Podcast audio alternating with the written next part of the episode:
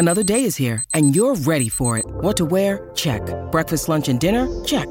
Planning for what's next and how to save for it? That's where Bank of America can help. For your financial to-dos, Bank of America has experts ready to help get you closer to your goals. Get started at one of our local financial centers or 24-7 in our mobile banking app. Find a location near you at bankofamerica.com slash talk to us. What would you like the power to do? Mobile banking requires downloading the app and is only available for select devices. Message and data rates may apply. Bank of America and a member FDIC. Step into the world of power, loyalty, and luck. I'm going to make him an offer he can't refuse. With family, cannolis, and spins mean everything. Now, you want to get mixed up in the family business. Introducing The Godfather at ChumbaCasino.com. Test your luck in the shadowy world of The Godfather slot. Someday, I will call upon you to do a service for me. Play The Godfather now at ChumbaCasino.com. Welcome to the family. No purchase necessary. VGW Group. Void where prohibited by law. 18 plus. Terms and conditions apply.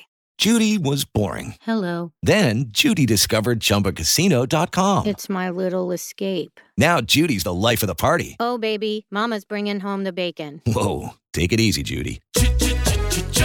The Chumba life is for everybody. So go to ChumbaCasino.com and play over 100 casino style games. Join today and play for free for your chance to redeem some serious prizes. ChumbaCasino.com. No purchase necessary. Void where prohibited by law. 18 plus terms and conditions apply. See website for details. Hello, I'm Dave Hendon. This is the Snooker Scene podcast. Once again, I'm joined by Michael McMullen. And the big news, of course, this week is that snooker's back with the Championship League. We'll be starting on June the 1st. We'll get to that in due course. Our main topic this week, though, is going to be great snooker rivalries. We're going to be talking about some of the great matchups over the years. Uh, but before all of that, we do have some follow up emails. Uh, last week, we were talking about. Uh, the, what were we talking about? The greatest players of all time. That was it. Yes. Seems, Minor topic. Yeah. yeah, yeah, yeah. And uh, well, this isn't about that actually, but it's from Ben Burgess, who asked a very um, appropriate question, I think. First of all, he says, "Thanks for the podcast efforts. You've kept me entertained for hours. Newborn baby, dog walking, etc." He said, "Due to the current situation, is Judd the longest reigning first-time champion?" Well, I guess he must be at the Crucible, purely because the tournament hasn't been staged. Yeah, it's uh, yeah, it's an interesting one. Well, Joe Davis, of course, reigned as as champion from after he won it in what would it have been 1939 or 1940 maybe. Then he held it obviously for the next five or six years without playing a match. But of course he had already won it many times and had held it for a long time. So yeah, I guess as first time champions, it's it's got to be, hasn't it? Unless of course in the early uh, days when the championship came back in the late 60s the dates got moved around a bit, so it's possible that somebody then may have held it for a longer period. Yeah, I mean, I think Crucible years, um, definitely. Crucible years for sure. Yeah. yeah. yeah. Just, but that's just because he hasn't been played. Um, obviously, yeah. we'll find out. We'll find out. Maybe he'll win it, you know, in August, and then can carry it through to next year. Anyway, uh, Jay Brannon on last week's topic, he said, "Was Joe Davis considered by either of you? I narrowly bumped him out of my list on the basis the sport back then was lacking a season, competition was severely limited, there was no TV pressure. In his favour was the huge accumulation of world titles, albeit he didn't have to win as many matches as today, and his importance getting the game started and keeping it afloat. Well, certainly his importance um, it cannot be um, overstated. I mean, he was the first world champion. He was heavily involved in promoting the first world championship. The problem, I guess, was he, he didn't have the competition in those days, and that wasn't his fault. There just weren't many players. I mean, there were quite a few world championships where he would essentially handpick his opponent. It was just the two of them, him and a challenger. Um, he's on a, a list of significant people in the game's history, and if you were just going to do the 10 most significant people in snooker of all time, he'd probably be in the top 10. But he wasn't in my top 10 list of greatest players. If you talk about what you just said, most significant players, you could make a strong case that he'd be number one because. Mm. I mean, he started the World Championship. They still play for the same trophy today that they were playing for back then. But even more than that, I mean, he basically invented the game as we know it. Because, yeah. you know, prior to him coming along and changing it, it was just a very different sort of game. You might pot a couple of balls. It was very little in the way of positional play, break building. He basically invented all that. And we talk about Stephen Hendry and the changes he made to the way snooker was played and the sort of shots that were taken on and the approach that was taken to the game by all the players. But long, long before that, Joe Davis took it forward much greater strides. So for the reasons you said, I don't think he can be in an all-time top 10, but I think he is the at the very least, the ultimate proof of the case that it's very, very difficult to compare different eras because the context of what he was playing in, as you just outlined there, just completely different to everything that followed. But I think we'll settle for that. If you're talking about influential figures in the game, he's right up there. And like I say, strong case that he tops everybody else. Well, absolutely. I mean, Steve Davis and his dad Bill, they had the, the Joe Davis book, didn't they? That's basically how he learned snooker. Um, that's uh, what what their sort of Bible. Um, another email. Now you, you can advise me here because you're Irish. Donal or Donal? What do you reckon? Donal, Donal. Any views on that? Hey, you've cut out there. I said Donal. Oh, you said I didn't. That may have gone out on, on, on the thing. I didn't hear you. Okay, fair enough. Anyway, he now you'll like this one, I think, because it's quite niche. He says, a long-time podcast listener, first-time emailer, but frequent tweeter.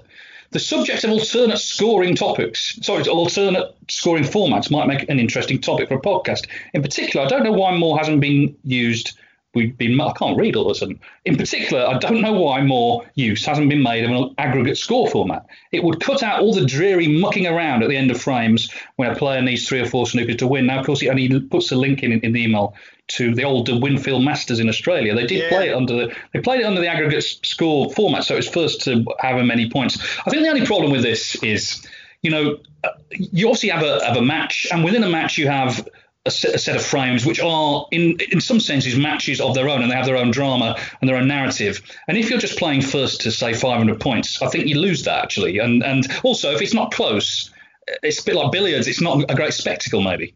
Well they had that the power snooker. We've not mentioned that in the podcast for a while. They they played that over aggregate points and time. So i think the matches were 30 minutes. And i remember one of the matches and a little bit of it that i watched I think it was Ronnie O'Sullivan against a very young Luca Brecel. And uh, when I turned on, I think there were about 10 minutes to go, but O'Sullivan was so far in front that there was just no way back for Brecel. So then you're just knocking it around for 10 minutes then. And and equally so, if you have the format where you think, I think they had tournaments in the past where there was five frames aggregate uh, score. Again, someone can just get so far in front that you're starting the last frame. You could be 200 points behind. So the match is over and you're just playing out a dead frame. So you've you've got to have the narrative to the match, and you know that's what's made snooker that you have these this endless succession of climaxes to frames, and that's what builds up the story of the match. I, I don't have any great appetite for, for aggregate scores. Uh, I think they used it in Pot Black Time Frame as well. Uh, another uh, uh unlamented innovation that was tried over the years. Well, not not by not by Neil Foulds, he won it. Well, absolutely, yeah, yeah, indeed, that, that's true. I think that was Ronnie's first match as a pro on TV was in time frame yeah. as well. He beat Steve Davis on the aggregate points. But nah, I think it's been tried, and if it had been a good format that worked, then it would have lasted, and it didn't really. Uh, I think that that kind of tells you all you need to know about that.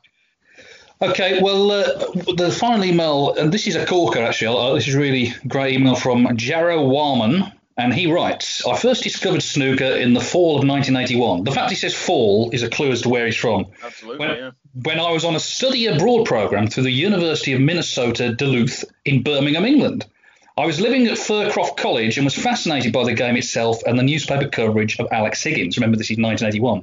Mm. After, return, after returning to the United States, I pretty much forgot about snooker for 30 years until I, until I came across live videos on the internet. Within a few weeks of research in 2012, Mark Selby became my favourite player.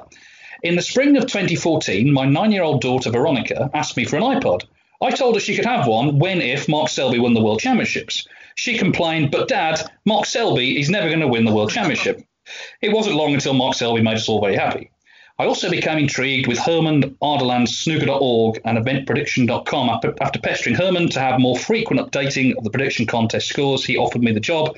I've been doing that for him for many years now. He says he loves the podcast. How about that's an email from Minnesota? I mean, that, that is something, isn't it? That's fantastic, yeah. yeah. And the thing about that is, so he was living in Birmingham. Now, I mean, I live in Birmingham, and I'm pretty sure that area he was he was staying in is very close, about a mile from uh, Selly Oak, which is where Alex Higgins actually won the World Championship in uh, 1972.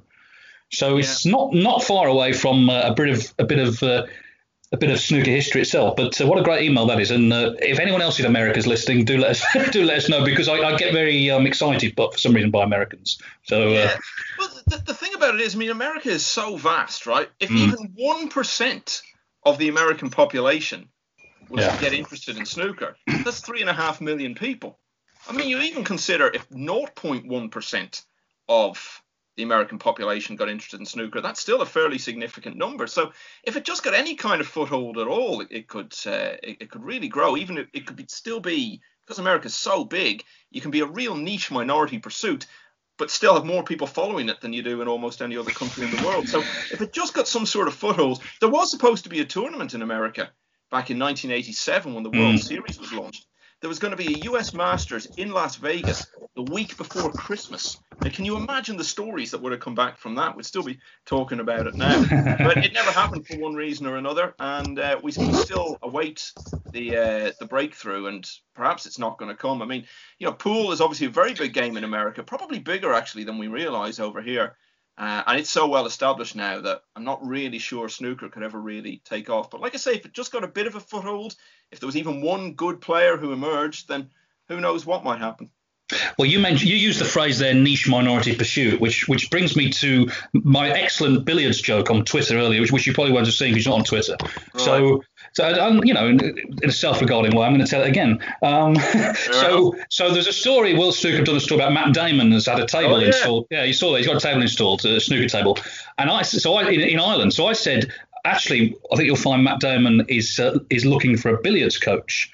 He's Martin Goodwill Hunting. Oh, now, no. Oh, no. no. No. So how many hours did you spend trying to contrive that one? this this from the man who did the Mike Russell joke a few oh, weeks well, ago. Anyway, yeah, yeah. anyway that, yeah. We're, we're, becoming the, the, the, go-to podcast for niche billiards jokes. I mean, everyone's you, aspired to be that at some point, but you'll probably you probably find you probably find there's a rival one. He's getting really angry that he's not getting any heat. Which is actually called niche billiards joke. yeah. By the way, Martin Goodwill, for those who don't know, is a billiards coach. Anyway, enough enough of this. Um, just before we carry on, I want to say as well, uh, congratulations to Jason Ferguson this week, who celebrated 10, 10 years as WPBSA chairman, an immense, immensely a passionate, hard-working professional person. Jason, always well turned out. You see him often in the front row in the Chinese finals in his suit best chairman the WP's PBSA's ever had for sure. Of course, the roles changed, and in, under the old system, they were trying to do everything. They were commercial body, players body, rules and regulatory. That's all been split apart. The commercial side is under Barry Hearn's wing, and Jason can get on with all the all the rest of it. And uh, you know, he's worked very very hard, and and he's actually appreciated, which is nice to see. You hear players say, yeah, you know, we we've got the right guy it's uh, he must be finding the current restrictions particularly hard because, as we know, handshakes aren't really the done mm. thing at the moment. Jason has probably shaken more hands than anybody else in the world in those ten years. Hmm. Um, he's ideal for that job. We've said it so many times. I think when he had it before, when it was the old form of the WPBSA, I think it overwhelmed him a little bit. But he's yeah. ideal for it now in this role. And so 10 years is quite an achievement in, in, snooker to last in any role for that long. And another 17 years will be the longest serving Ferguson in, in British sports history, overtaking Alex. Very good.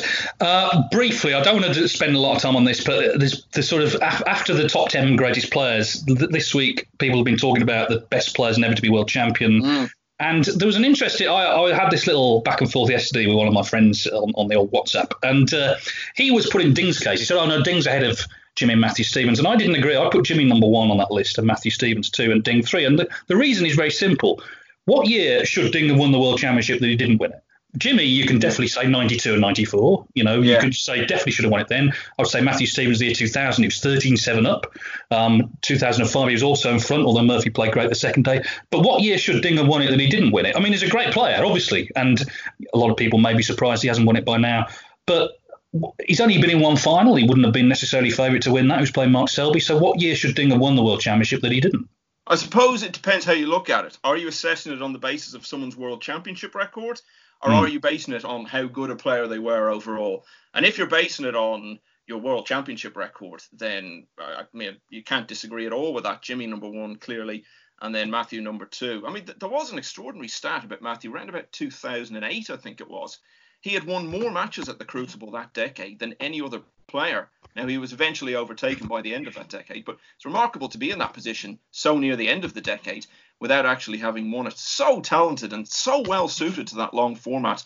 And he just always seemed to shine at the Crucible, even if he hadn't had a great season. Very often, he went there and hardly won a match all season well, and did really well. Yeah, well, he's sort of the, the modern version of that now is Barry Hawkins, isn't it? He's sort yeah, of taken on yeah. taken on that mantle of always having a good world championship.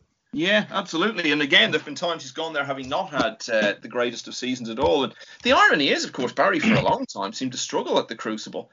Uh, but then once he did have one good year, it seems to have happened again and again and again. I mean, in terms of Barry ever winning it, I think we both said in 2018 that when he lost that semi final, mm. that may be his best chance gone.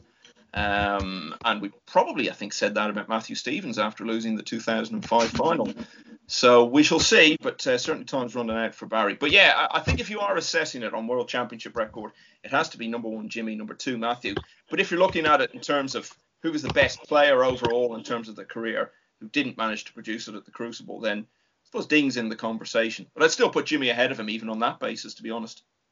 Absolutely. Okay. Well, anyway, that's an argument that will I'm not going to say rage and rage, but we'll we'll simmer simmer maybe. Anyway, the big news, the big the, the big news is that snooker's coming back. Yeah. Um, now the earliest sport can start in the UK is June the first, and Barry Hearn, not one to sort of lounge around doing nothing, has got the Championship League kind of rebadged in a different, slightly different version with more players. So the Championship League's been going since 2008. It's usually seven players in a group, seven groups, and then a final winners group. This is going to be 64 players, um, 16 initial groups, and then three final groups. So 11 days days, and the it was announced it's going to be shown on ITV, and also a, a second table is going to be streamed.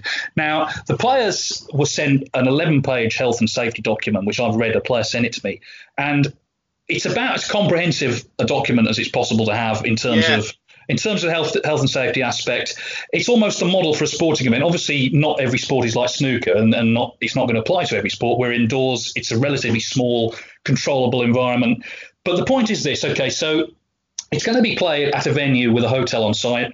Um, everyone will be tested before they enter the building. Obviously, if you test negative, you can come into the building. No one is then allowed to leave until, if you're a player, you're knocked out, or if you're working on the event, the event's over and your, your time is up. It would be safer in that building than being in the supermarket. You know, you ran me on Saturday to talk about it. I was in Tesco, mm. where there's where there's people roaming around, not being tested, picking up items, putting them back again. Um, so it, a lot of work has gone into this. And look, you know, we've given stick to the governing body on various things. This is an excellent document, and it's a way of getting snooker back that is controllable and actually can show the world that we can that we can play safely. Which then, of course, means when the World Championship comes along, we've already done it. We've already proved that we can do it. Yeah, I think that's a big part of the reason this is happening is to do a sort of trial run. But we said last week, you know, if, if it was even being talked about that something like football could come back, then surely there was a way they could get snooker on. And so it proved a few days later when we heard that story over the weekend that mm. the Championship League was going to be coming on. And they've clearly given it a huge amount of thought. Um, they've got a medical officer on board who I know has a huge amount of clout, and I think that probably helped them get this through. And uh, yeah, good luck to them. I mean, I think it'll be absolutely fine. It's obviously going to be very strange in very many ways. Uh, but absolute credit to them for, for making it happen because they didn't need to make it happen. You, you know, yeah. this was the thing. They could very easily have just made the excuses, and they would have been pretty valid excuses as well. But that's not how Barry operates, as we know, and um, he was absolutely itching to get something on. And as you say, that's underlined by the fact that it will be starting on the 1st of June, which is the first day that, that it will be legally possible to do it. And what a run it's going to have now because there'll be nothing else up and running by then. So there'll be a huge amount of attention on it when it does start. I wondered, you know, how many players they would get. They needed 64. I wondered if they could get that many. I'm told that, that, that they have. Um, I've got to be slightly careful because we're recording this on Wednesday. It'll be out on Thursday. In the meantime, there may have been announcements. I think there is a press release being prepared about who's in it. But I can tell you there are some big names in this event, um, yeah. and, they, and they've got enough players to play in it. And I'll say this as well: not everyone's going to play in it. I'm not going to criticise anyone who doesn't enter it, and I'm not going to criticise anyone who does. It's a personal choice. It's thirty thousand pound first prize. A lot of players have been itching to get back playing, and there's a financial imperative for players low down the ranking list. There are some players who, of course, outside Britain may not want to travel because it's more risk involved, and that's fine. Although I suppose in a way it does underline again the slight British bias in the game, you know, you are at an advantage definitely if, if you're UK based. But there are some players who never left. I think there's some Chinese players who, who never left because they were waiting on the, Tour Championship, the World Championship. Um, but you know, I think the, the the industry that's gone into putting this together, and it's not just Barry, it's the whole team there at WST, has got to be applauded. And let's hope it all passes off safely. Obviously, you know, it's not the World Championship. Championship League has always had this sort of bit of an uneasy relationship with certain snooker fans because it's all it's always been behind closed doors. Um, but you know, these guys will be trying. They, they've been kicking their heels all these weeks, and it's a chance to just play snooker, watch snooker, get the sport up and running again. Yeah, absolutely. And you know what? It's been reported as well that the first prize, the winner will get twenty thousand pounds. Well, it'll be more than that because if you win your first phase group, I think that's four thousand pounds. It's thirty altogether. Yeah. Yeah, exactly. So if you win your second phase group, that's another six, and then twenty. That makes thirty. It's not that long ago. That was actually the first prize for a lot of full-scale week-long mm. ranking events. And you know, in more recent years, we've seen some of the smaller ranking events with maybe first prizes of twenty-five thousand or whatever. So it's pretty substantial, really. It's well worth winning. And if you are intending to play in the World Championship later in the summer, which I think looks increasingly likely to happen now, well, I mean, you've got to get some matches under your belt because otherwise it could be months and months since you've played. So uh, I'm not surprised at all, actually, that there's been such a big take up. And as you say, some very big names have lined up for it. Yeah, and also, you know, if ITV are prepared to show 11 days of it, that's a huge um, vote of confidence in the sport from their point of view as well. So it starts on June the 1st, and there'll be more details. Um, the venue that was named in the uh, in the initial letter, I think, is not going to be the venue, but um, this, this, this may all come out by the time the podcast is out, so uh, look out for that. We look forward to that. In the meantime, we move on to our main topic of the day: snooker rivalries, and this this was sparked, I guess, by um, I was talking about the uh, John Spencer book a couple of weeks ago. Yeah.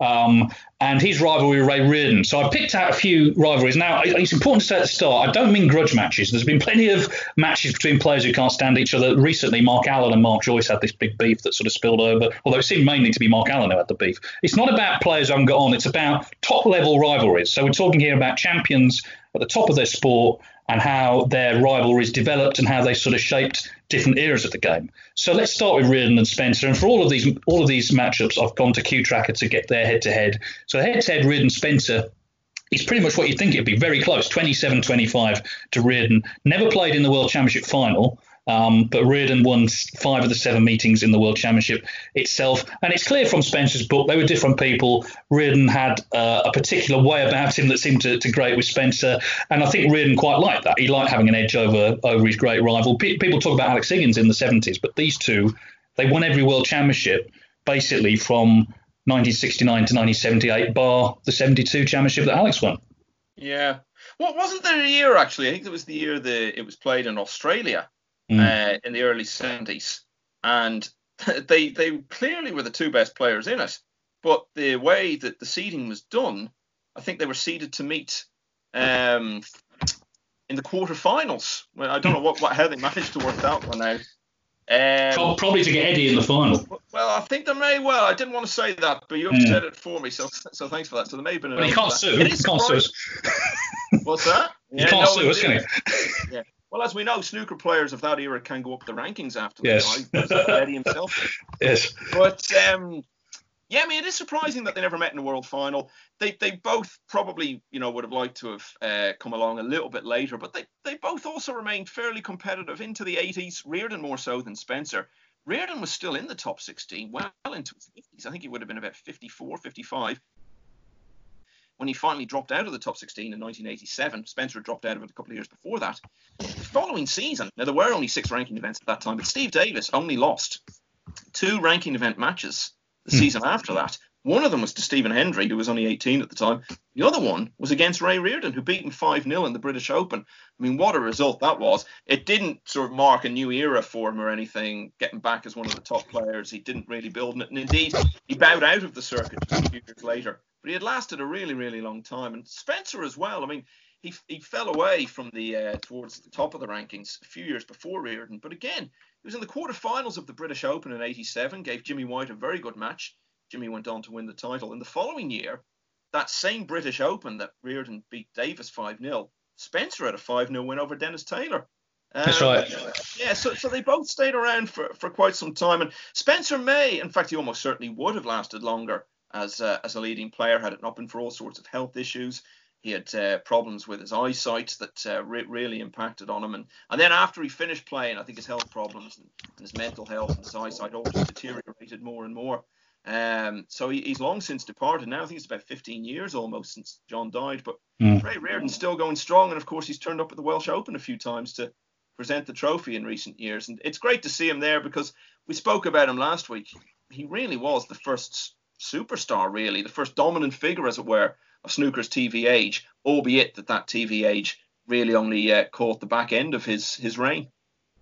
Yeah, and uh, their rivalry, I think, sort of shapes this whole, if you want to be grand and call it a series, because they were different people, and I think that's what makes interesting rivalries. And the next one certainly is an example of that. Steve Davis, Alex Higgins. Now, mm. you couldn't get too much more different people. Steve, the absolutely ultimate dedicated professional, and Alex, the firebrand, the volatile one. The thing about this is people maybe not re- don't realise as, a, as an actual playing rivalry, incredibly one-sided in favour of Davis. Yeah. 25-5 on the CueTracker stats. Higgins only actually beat him once in a ranking event. That was the World Championship 1980. But you think when you think of that era, early 80s, they are, I guess, the two players that leap out. Yeah, it's been a misconception about that. That you know it was neck and neck really, and sometimes Steve would win, sometimes Alex would win. If you actually asked a lot of people to name one time that Steve Davis beat Alex Higgins, they might struggle. But everyone mm. can tell you a few times that Alex won. Obviously, the 83 UK final, 7 0 down, remarkable to come back and win it. Most people will also remember the first round of the Masters in 85. Now, the thing is, if Steve had won that match, probably nobody would really remember it much now. It was only the fact that it was such a rare thing for Alex to beat him. Uh, particularly up until then, he'd only beaten him a couple of times. They actually met again only about two months later in the Irish Masters in the semi final, and Alex won quite comfortably that time, in fact. Uh, but that was it. After that, I think they played about another 10 times or so. I think the last match they ever had against each other, and I came across it on YouTube recently because um, I'd forgotten about it, was the old Matchroom League uh, about mm. 1990. And it was a really good match. They both had a couple of centuries and it finished in a draw. So Higgins almost beat him. Uh, and that would have been quite a way to finish the rivalry for him to have had the last word. The, the other match I remember from that rivalry was when they played at the British Open, a tournament we seem to keep coming back to today, in '89, and that was when Alex had just had his fall out of the window. And he, you know, when he wins the Irish Masters, he's more limping around the table. But in Derby for that British Open, he was properly full on hopping around. Yeah. It only lasted five frames because he had no chance of beating Steve Davis hopping around the table like that. He must have been absolutely exhausted at the end of it.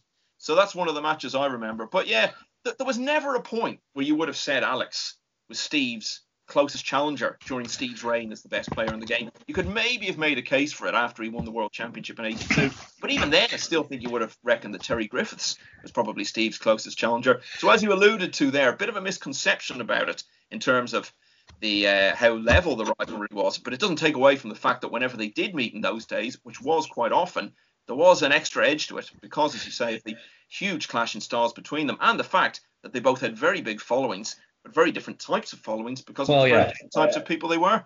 Well, that's the point. It's what it, what they represented. Davis represented the establishment, and Higgins represented the anti-establishment. And a lot of his fans, you know, he was the people's champion, and a lot of his fans were the sort of classically working class who felt with some justification that the system had kind of been rigged against them from the day they were born. They, and we, you know, we see now our, our politicians sort of coming through this sort of gilded, you know, public school Oxbridge sort of life and, and becoming you know, running the country basically. A lot of people obviously don't have that, and they see in Alex Higgins someone who had very little when he was young, but made something of himself. Of course, the irony of all that is Steve Davis was the same. Steve wasn't born with a silver spoon in his mouth by any means. He's from an he's from an ordinary working class background as well, but he represented the establishment, and Higgins represented the opposite. And of course, the UK final that wasn't a ranking event then. That's why um, yeah. That, that 83 that doesn't count as a, as a ranking event, but that's Alex's most most famous win over Steve. But I think I'm right in saying because the Rack Pack, which a few years ago on, on the BBC, the, the drama about that time was basically about Davis and Higgins, and I don't think that that was even in that uh, drama, which which surprises me. Um, you're right, yeah. Yeah. Um, what was in it though um, was this, uh, a scene entirely entirely invented where um, Alex Higgins famously in 1990 when he lost to Steve James sat in the arena, refused to move um, for quite a time in, now, what happened in reality is he then eventually someone came and got him, and, and I think he, he, punched someone and did a press conference. Um, in the drama, Steve Davis goes out and sort of coaxes him out of the arena. I mean, I'm uh, listen, I, I write plays. I, I understand that how drama works, it doesn't have to be true. It has to be emotionally true, except that wasn't. Steve Davis would not have done that. They didn't like each other. In fact, Steve was scared of him. He admits that openly. Um, and, you know, and that's, again, is, is what makes a great rivalry because you could not watch one of their matches and not support one or the other. You were either for Davis or you were for Higgins. And Steve had a lot of more supporters than people remember, but he didn't have as many as Alex. Yeah, and, and in that scene, doesn't Steve say, I think Alex says, "Oh, you hated, you always hated me, Steve," and Steve says, "I didn't hate you, I idolized you, or you were my mm-hmm. hero, or something." There's no way that was ever true. so, uh, you know, far from it. In fact, I think you know Alex would have, to, to a young Steve growing up, Alex would have been an example of what not to do and how not mm. to conduct yourself in your career. So they were certainly uh, twisting things there. Although I, I, did think that was an excellent, very enjoyable movie when it was shown, probably about four Brilliant. years ago now, I think it was. The guy playing Barry Hearn was was fantastic. Yeah. Actually, the guy playing Steve was really good as well. Anyway, uh, staying so our next one, staying with Steve. This again, uh, a meeting of two all-time greats who never played in the World Final, sadly. Steve Davis and Stephen Hendry. Mm. Um, straddling eras and all that. I mean, we've talked about these guys a lot. We talked about them on the on the greatest uh, podcast last week. The head-to-head favoured uh, Hendry 44-20. Um, of course, Hendry modelled himself on Steve Davis, not as a player, but as the, as how to be a professional and, and, a champion. He watched how Davis did it, the way he kept himself apart from other players, um, and how he sort of carried himself. Uh, Stephen, of course, played a different game. Like I say, they never played in a world final. They played in a couple of semi-finals. Steve won in '89, Hendry in '94, when Steve actually had a chance to get back to world number one. Yes. And and Davis, having set incredible standards, then saw Hendry come along and raise them even further. Yeah, we all thought they were going to meet in the final in 1990, which would have been incredible because obviously Davis had won the World Championship so many times. Hendry hadn't even been in the final before, and indeed Davis had won it three years in a row prior to that. So clearly then this would have been Hendry's chance to directly dethrone Davis as world champion. But also the world number one ranking would have been on the line, and that was at a time when the rankings only changed once a year. Mm. So just imagine how much there would have been on that. And I think we all expected Steve to beat Jimmy in the semi-final, particularly when he got off to a good start. Uh, but Jimmy obviously just grew in strength as the match went on and came through in a close finish. So we were denied that. But it's funny, you know, we talk about this as a rivalry, and yet you know, you, you, think with these rivalries, it's contrasting personalities in all of these cases and guys who didn't get on. Well, I mean, it couldn't be further from the truth here. These two have been great friends for many t- for many years. They've always got on very well and very very similar in their in their personalities and their approach. And now, of course, they sit together in the BBC studio a lot. But it, well, it was a great time that just to see, you know, we, we all knew Hendry had the potential to overtake Davis, but how quickly was it going to happen? Would there be any sort of response from Steve? And indeed, there was actually, because Steve hung around as the closest challenger to, to Hendry for maybe four or five years after he was overtaken. But there was never any doubt after 1990, really, that Hendry was the best player. And uh, not only that, it, it wasn't just a case that he was better than Steve at that time. It was pretty clear throughout the 90s that Hendry was better than Davis had been during the 80s. And I don't think that was anything, uh, something that anyone really expected to see from anyone. They do get on, you're right. And and recently, uh, Steve Davis during the UK Championship, because of course he, he's now a DJ, he did a gig in York and invited the guys along, Stephen and Ken. And Stephen told me when they got there, Davis was there, I believe, as they say, on the decks, and um, he had a Stephen Hendry mask on. and Hendry immediately was looking for the door. But uh, well, yeah, why would you even get such a thing? I mean, you know. Oh, the, the internet. I'm guessing. Yeah. I'm guessing you can get most things. Yeah. So, but but between them, you know, you talk about dominant forces between them basically for two decades. They, they dominate the game. Shame they never played in a world final. Two UK finals they played in. Hendry won them both. He would have been favourite to win the world final. Not a certainty by any means. Would love to have seen it. I guess it's too late now. But what we did see, of course, many times was Stephen Hendry play Jimmy White in world finals. And this is our next rivalry. This, I suppose, probably my age growing up watching them is possibly my favourite of them all um, in terms of rivalries. Jimmy, much loved character. Um, again, you know coming from Tooting and being that working class background, having a certain following. We know he didn't do everything right off the table. He would be the first to admit that. Stephen Hendry, the, the ultimate pro, had taken over from Davis in that way. Four world finals, we always talk about. I was going to say we always talk about the world finals. Actually, we normally only talk about two of them. We normally talk mm-hmm. about the, the, the two I mentioned already in the podcast 92, when White was 14 8 up, Hendry won the last 10 frames, and of course 94, Jimmy missed the black in the decider, lost 18 17. The 1990 final was a terrific match, average frame time 12 minutes. You know, I mean, at that point, no one's seen anything like it. Hendry, of course, became youngest champion, and his favourite win was 93, which he won with a session to spare 18 5. Jimmy had quite a few wins other than that over Hendry, but I guess that rivalry is definitely defined by the World Championship. Yeah, much like Jimmy White's career, really, is, is defined yeah. by it it was great times. I mean, it, it, really was fantastic. We were both still in school in those days when they were playing those World Finals, and you know, you'd be in school the next morning, and everyone would have watched it. And yeah. Everyone would have t- taken their view on it. I mean, I think I was always the only one. I was more into snooker than anyone else in the class, but there were a lot of people into it as well. But I think I was the only one who had wanted Hendry to win, and everyone else seemed to be a Jimmy fan. And it, it wasn't it anything against Jimmy because I loved watching him as well and I'd grown up watching him.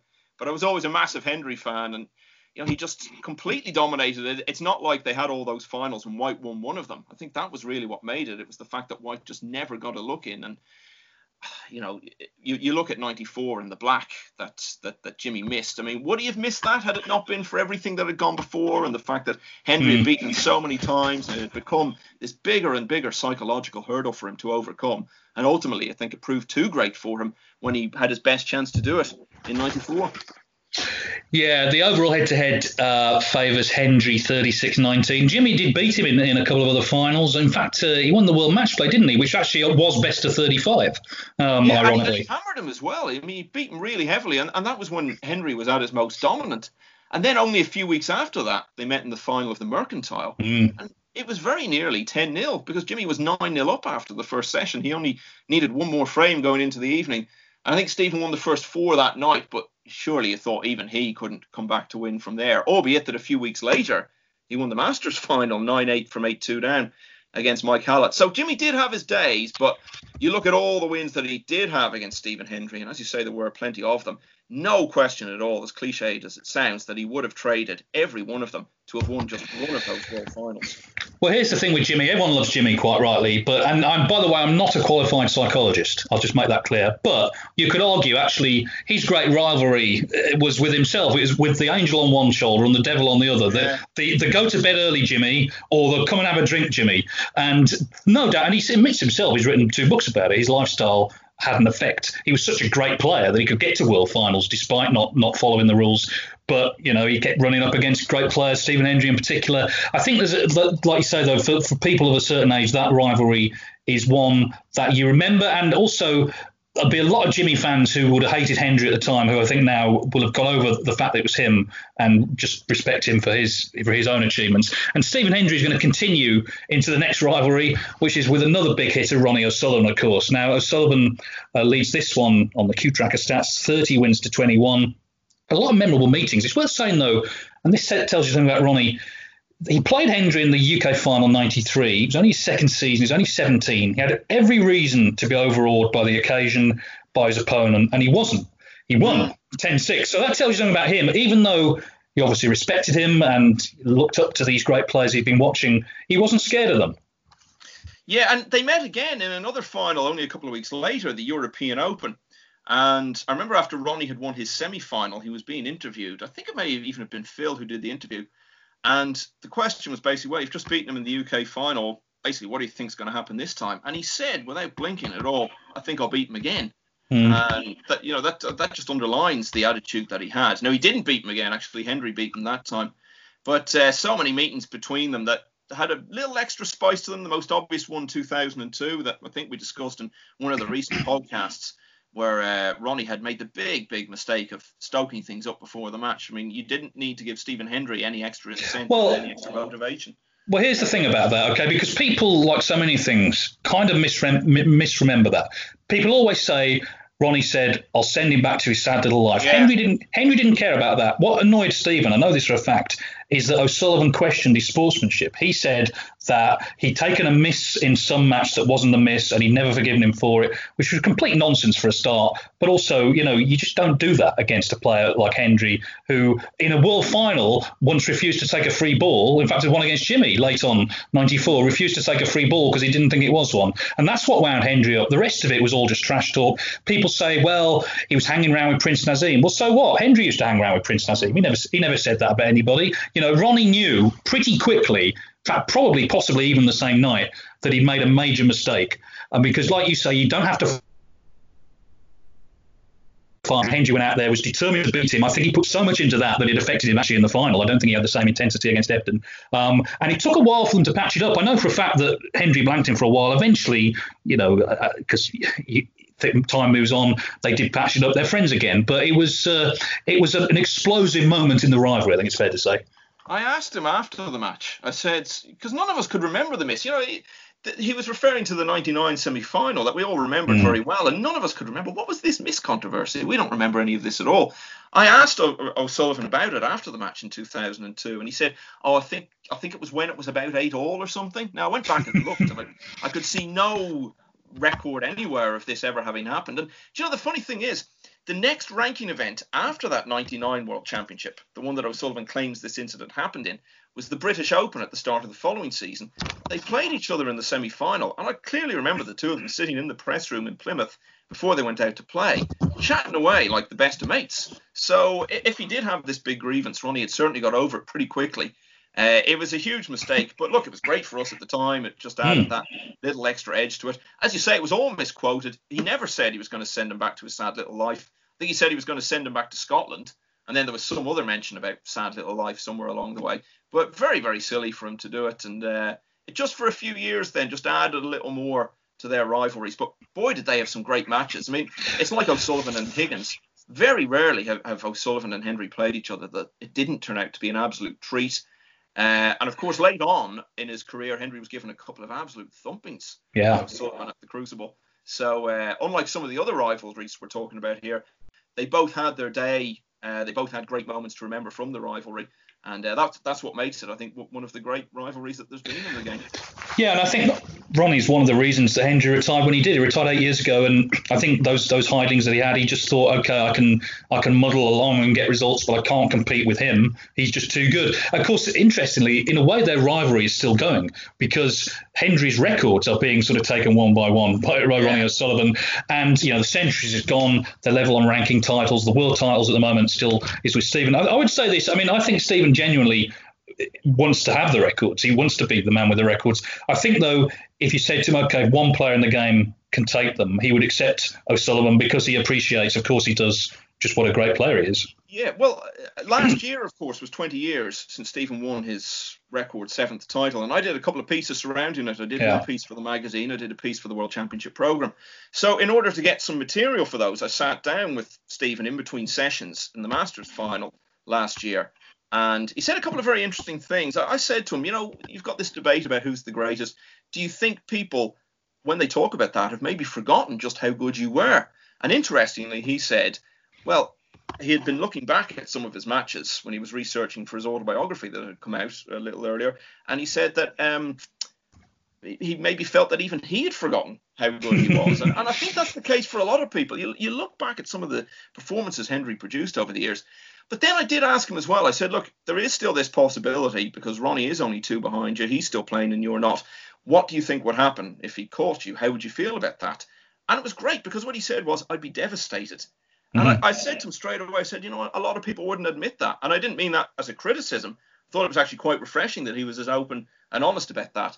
He was so consumed almost with that record for some time. He spoke about it very openly he perhaps put a little extra pressure on himself by speaking so publicly about how he wanted to get to that crucible record of seven titles. Now, if you've devoted yourself to claiming that record for so many years and put so much into it, why on earth would you be anything other than greatly disappointed if somebody else came along and took the record off you? Although, of course, the way things have developed in recent years, the chances of O'Sullivan actually doing that now are diminishing greatly as time goes on. Yeah, my final word on Hendry O'Sullivan, whenever they played, it was always a proper match. It was a proper snooker match that you could enjoy. Whoever you were supporting, you knew it would be played the right way and, and invariably of the highest quality. I'm going to gloss over uh, O'Sullivan, John Higgins for the for the for this simple reason, really. Um, they're very kind of close together in terms of their record, their achievements, but also they're close as people. There's no actual rivalry between them as people. In fact, they yeah. fall over they fall over themselves to say nice things about each other. And sometimes when they play each other, certainly in recent years, actually it doesn't live up to the billing. They're almost trying too hard and showing too much respect. Both great players. Um, but I'm going to move on to a more sort of piquant uh, rivalry, if you like, and that's O'Sullivan against Mark Selby, because here we have again in the classic mold of this kind of series very different people and actually very different players, both great players but in different ways. And let's be clear, O'Sullivan is the better player of the two. He just is. But Mark Selby has had a way over the years getting under his skin. Last last week I had my triple crown rant, but I'm going to be a hypocrite. I'm going to be a hypocrite here. Mark Selby, one of his achievements is he's the only player to beaten O'Sullivan in all three triple crown finals. Yeah. Well, um, yeah, well, no, there's no there's no disputing that. Mm. Well, one of the things that's interesting about this is that uh, quite early on, when Selby became one of the top players, he actually met O'Sullivan in a lot of big matches very quickly after becoming a leading player and had a very good record against him. Clearly got to him in the Welsh Open final when he won his first ranking title, and I think that was the match where Ronnie started counting the dots on his spoon or mm. something like that. Um, but I think Ronnie got it into his head that Selby was going out of his way to throw Ronnie out of his rhythm. Now, then when Ronnie started doing some of the TV work, he said that he was actually watching a lot more snooker now, as obviously you do when you're sitting in the studio, and he realised that was just the way Selby played yeah. against everyone when yeah. uh, certainly you know when the circumstances needed it, and I think that that helped him. Um, you know, get get that out of his head that Selby had it in from because I think you know Ronnie's actually a very sensitive person in a lot of ways, and I don't think he would like the idea that he was being singled out for special attention, even though in a sense is a tribute to him. But the significance of this rivalry, as we've said so often, is the impact of what is by far and away Selby's most famous and significant win over O'Sullivan, indeed the most significant win of his career, because it was when he became world champion for the first time in 2014, having come from so far behind. And look at what's happened to O'Sullivan at the Crucible since.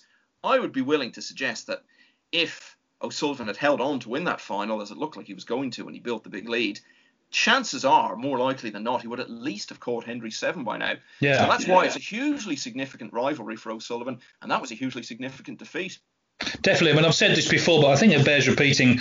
That definitely planted the seed in Ronnie's mind that the World Championship is just too much of a slog. He was the best player for 16 days, and he lost on the 17th. Mm. And so, you know, you've, you've, you basically you spent three weeks climbing the mountain, over to be overtaken at the last minute. And of course, the other thing with Selby, and it, and it feeds back to what I said about O'Sullivan Hendry. Selby was never overawed by playing Ronnie O'Sullivan. A lot of players, including top players, still are overawed playing Ronnie.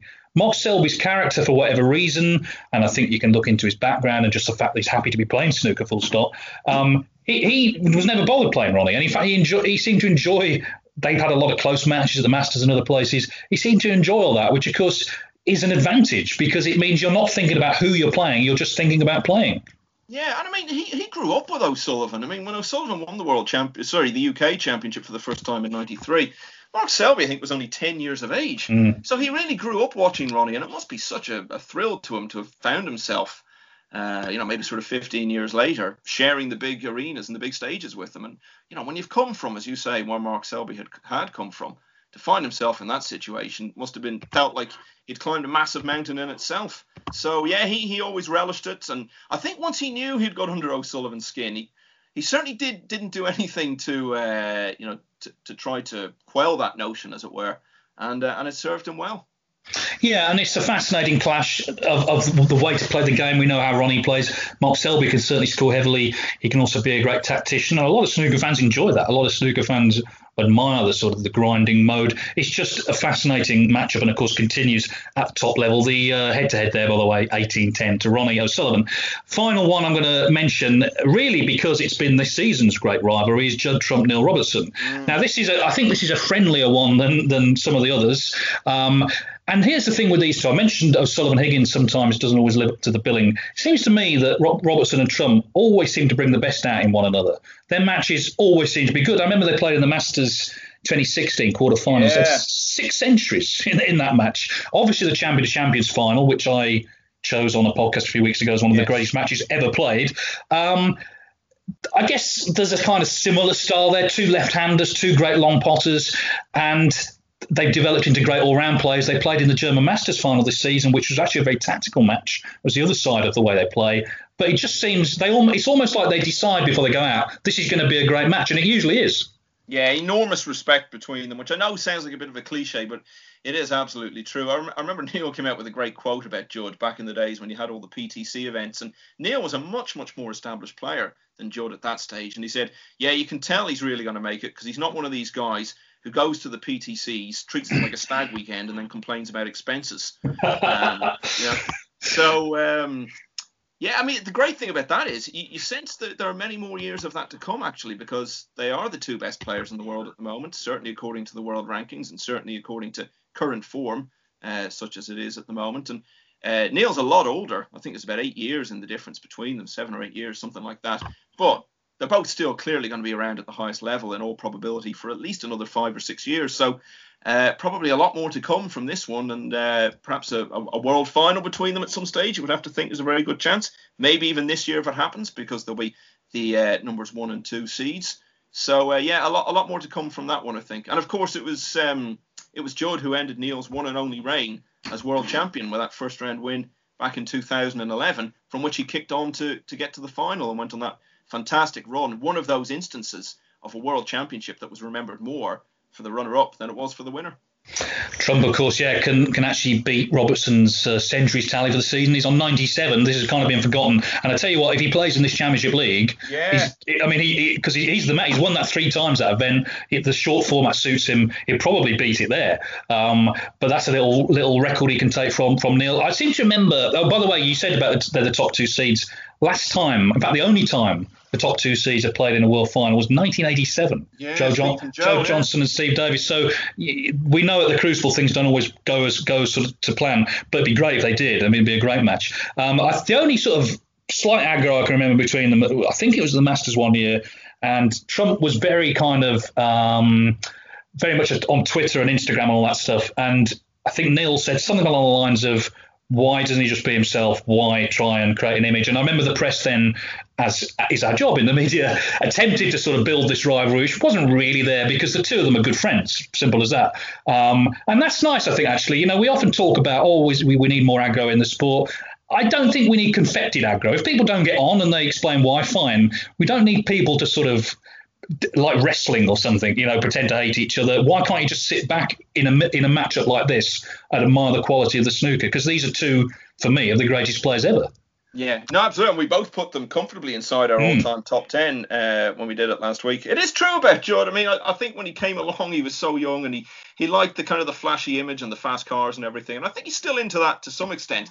But the big difference in him in recent years is he's realised more and more it's all about the snooker. It's all about what happens on the table, and it's not about the peripheral stuff. So maybe what Neil said years ago actually sank in with him a bit, and uh, Neil maybe regrets it now from that point of view because because Judd has gone on to become such a great player. But uh, yeah, this is this is the one of these rivalries that we've talked about that I, think there's still going to be a lot more to uh, to come from it in, in times to come.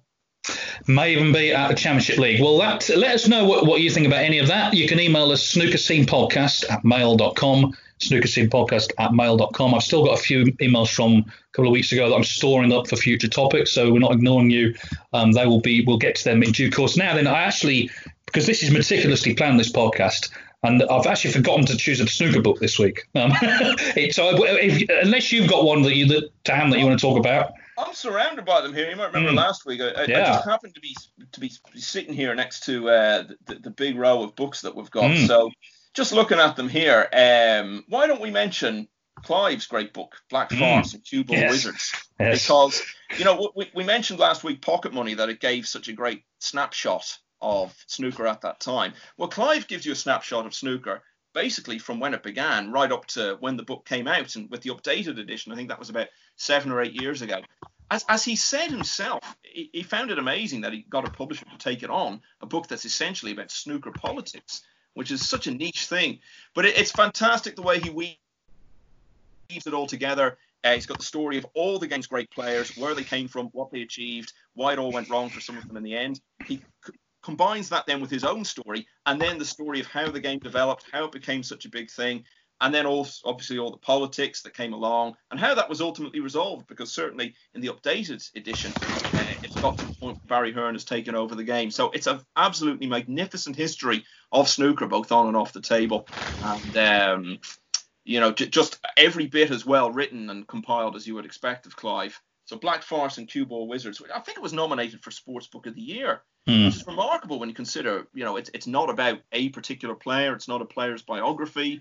Um, so yeah, that that's the one that I would uh, I would certainly recommend to anyone, and just some amazing stories in there. Some of the things that went on in the game, um, were, you know, if people don't know about them, they just find it remarkable that the game survived some of the things. There's some fantastic lines in there. I think my favourite one is when Clive won. I think it was maybe the UK Billiards Championship or something. And he said, in a field of varying quality, I beat Long John Baldry's pianist in the first round, Steve Davis in the final. Just fantastic. And the book is absolutely full of wonderful, wonderful lines and great writing. Anyone who's got any interest in the game, get get, get hold of it now. Uh, just uh, just a wonderful history of the game uh, in all its aspects. No, a fantastic book. And here's, the, I mean, Clive doesn't need me to praise him by any means, but we often think about Clive, understandably, as a commentator. But I think this I think is just factually true. He's the best writer on snooker there's ever been. He just is. His writing is fantastic, and not only the just the, the ability to with the turn of phrase that you mentioned, but also he's always kind of kept a slight distance from players. He hasn't tried to be pals with everybody or been in bars late at night and getting mixed up in that scene. He's kept a distance so that he can be objective, I guess. And this book, obviously, it gets he's involved in it a lot in terms of some of the struggles over the years. But it is a great overview, particularly if you're new to snooker, how we've got to this stage, and frankly, how lucky we are to have got to this stage. And a lot of that is down to Clive himself, of course, and his campaigning over the years. Yeah. I agree; it's, it's, a fantastic book, and uh, Clive has written many, many others as well. But that's, of course, is kind of his well, it's sort of part autobiography of him and part autobiography, I guess, of snooker. So Black Farce and Cue Ball Wizards available available from usual sources. Yeah, just a couple of things to say about that. I think the reason Clive wasn't hanging around in bars is because they don't usually serve pints of lime cordial, which was, uh, which was his tipple. And I asked him once, actually, it's funny you should say that because I did ask him once, would you say there are any players you've actually become friends with? Now, he'd be on very, very good terms with a lot of players. And one thing he mentions in the book is that Steve Davis invited him to his hotel room in Hong Kong uh, to explain to him the technical reasons as to uh, why his game had maybe gone off the boil a little bit. That's mm. Steve's, not Clive's game, by the way. And that just shows the uh, the respect that there is for Clive in, in the game. That because Steve actually said to him, "You're one of the very few people who would actually understand this." So that tells you a lot.